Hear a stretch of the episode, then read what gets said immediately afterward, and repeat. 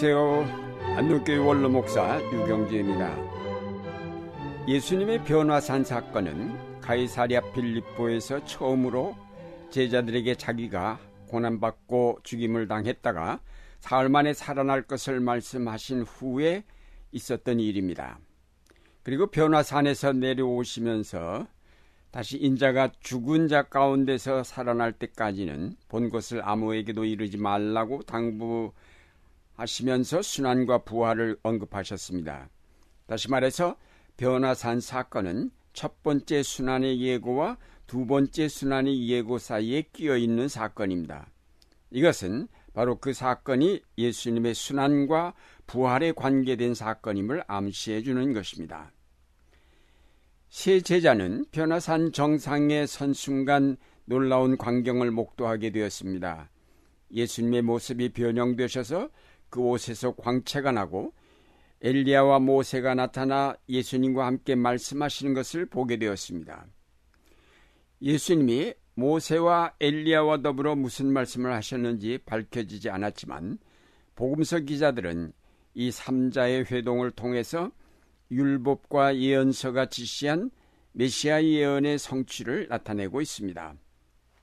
결국 이 변화산 사건은 바로 제자들에게 예수님의 순환과 부활을 보여주셨습니다. 그리고 잠시 후에 구름 속에서 음성이 들렸습니다. 이는 내 사랑하는 아들이니 너희는 저의 말을 들으라. 이것은 제자들로 하여금 예수님이 그리스도시요 따라서 그가 하는 말씀은 곧 하나님의 뜻이요 말씀임을 알게 하셨습니다. 저의 말을 들으라는 말씀은 바로 예수께서 앞서 하신 순환과 부활의 예고와 관계된 것이라고 하겠습니다. 하나님은 예수님이 하신 말씀 그대로 순환의 길로 나아갈 것을 지시하신 것이라고 할 수 있습니다. 그러나 이런 하나님의 구원 역사를 제대로 파악하지 못한 베드로는 당장 눈앞에 보이는 놀랍고 신비하며 아름다운 광경에 넋이 나가서 자기도 잘 알지 못하는 말을 했습니다. 우리가 여기 있는 것이 좋사오니 우리가 초막셋을 짓때 하나는 주를 위하여 하나는 모세를 위하여 하나는 엘리야를 위하여 하사이다. 베드로의 이 심정은 우리도 충분히 이해할 수 있습니다. 하나님의 아들이신 그리스도의 영광과 보이지 않는 저 세상의 모습을 보는 감격, 또한 능력 있고 영광스러운 자리에 있는 죽은 이들과 교제하며 얘기할 수 있는 특별한 은총. 이런 특별한 자리를 누가 떠나고 싶어 하겠습니까? 베드로는 앞서 예수님을 그리스도로 고백한 바 있습니다. 그러나 동시에 그가 고난당하신다는 말씀을 듣고 만류하다가 꾸중을 들었습니다. 베드로는 지금 변화산 위의 황홀경을 체험하면서 고난의 골짜기로 내려갈 것을 거부하는 것입니다. 예수님께서 모세와 엘리야와 더불어 고난을 확인하고 계실 때에 베드로는 고난을 거부하고 영광에 머물기를 원했습니다. 그는 산 아래로 내려가고 싶지 않았습니다. 베드로를 비롯한 제자들은 예수님과 함께 산에 올라가 기도를 하였으면서도 하나님의 구원 역사에 대한 깨달음을 얻지 못했던 것입니다. 예수께서 산에서 내려오셨을 때에 산 밑에 있던 제자들이 귀신 들린 아이를 고치지 못해 쩔쩔매고 있었습니다. 그때 예수께서 그 아이를 고쳐 주시고 제자들의 믿음 없음을 책망하셨습니다. 제자들의 믿음이 적은 까닭은 결국 하나님의 구원 역사에 대한 깨달음이 없었기 때문입니다. 예수님께서 행하신 모든 기적과 능력은 그의 생의 마지막 부분이지만 십자가를 지시기 전에 행하신 모든 병 고침과 사죄의 선포는 언제나 십자가를 전제로 한 것이었습니다. 다시 말해서 기적과 십자가는 분리하여 볼 수 없는 하나의 사건입니다. 제자들이 믿음이 없다고 책망받은 까닭은 저들은 아직 예수님의 십자가를 보지 못하고 오직 눈에 보이는 당장의 기적과 영광만을 보았기 때문입니다. 예수님은 지금 눈에 보이는 기적과 영광은 내가 져야 할 십자가의 대가로 주어지는 것이라고 가르치셨지만 제자들은 이것을 깨닫지 못하였습니다. 예수님의 그리스도 되심과 그의 십자가는 결코 분리될 수 없는 것인데도 제자들은 그것을 깨닫지 못했습니다. 이것이 바로 제자들의 믿음 없음의 원인입니다. 오늘 우리가 변화산과 관련된 일련의 사건을 통해서 배워야 할 교훈은 산 위의 영광과 평지의 고난이 결코 분리될 수 없는 하나의 사건이란 사실입니다. 영광의 광채로 빛나는 예수님과 가시관을 쓰시고 십자가에 달리신 처절한 모습의 예수님은 같은 분입니다. 놀라운 능력과 기적은 고통의 십자가에서만 우러나는 것임을 우리가 배워야 하겠습니다. 고난의 골짜기를 통과하지 않고는 누구도 영광의 산 정상에 오를 수는 없습니다.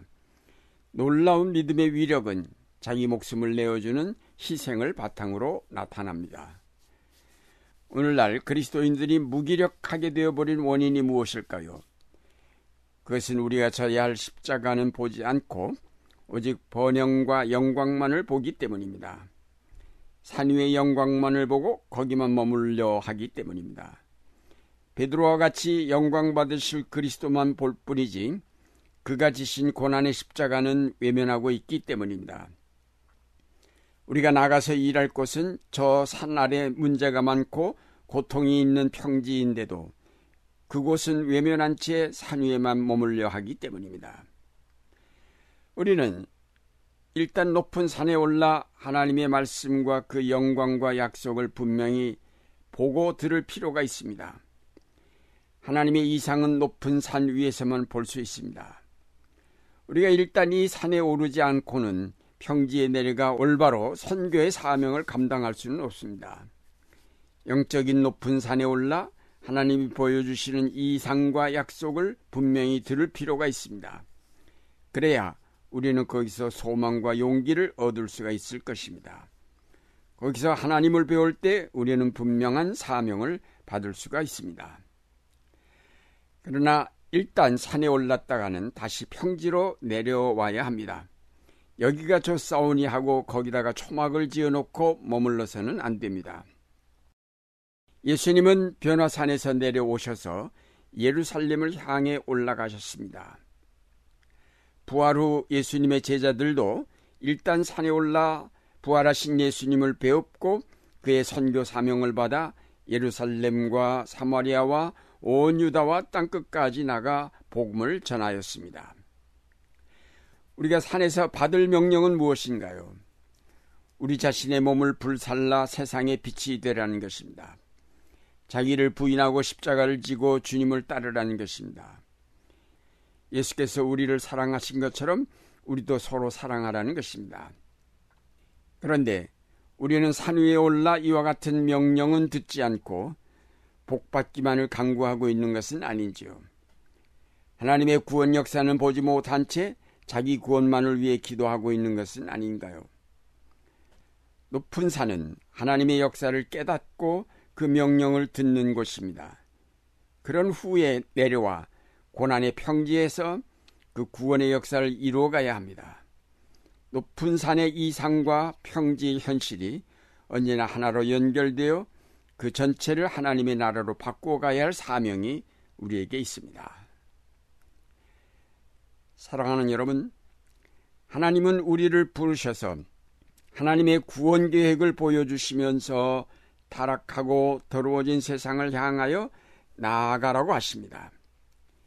이제까지 우리는 교회 안에만 머물러 어지러운 사회와 우리 자신을 구별하며 살아왔지만 이제는 이 벽을 헐고 세상으로 나가 불의와 싸우며 저들의 아픔을 함께 나누는 십자가의 삶을 살아야 하겠습니다. 높은 영봉에 올라가 분명히 하나님의 역사와 그 미래를 통찰합시다. 그리고 내려와 평지에 널려 있는 악의 현실을 변화시켜 하나님의 나라를 이루어가는 여러분이 되시기를 바랍니다.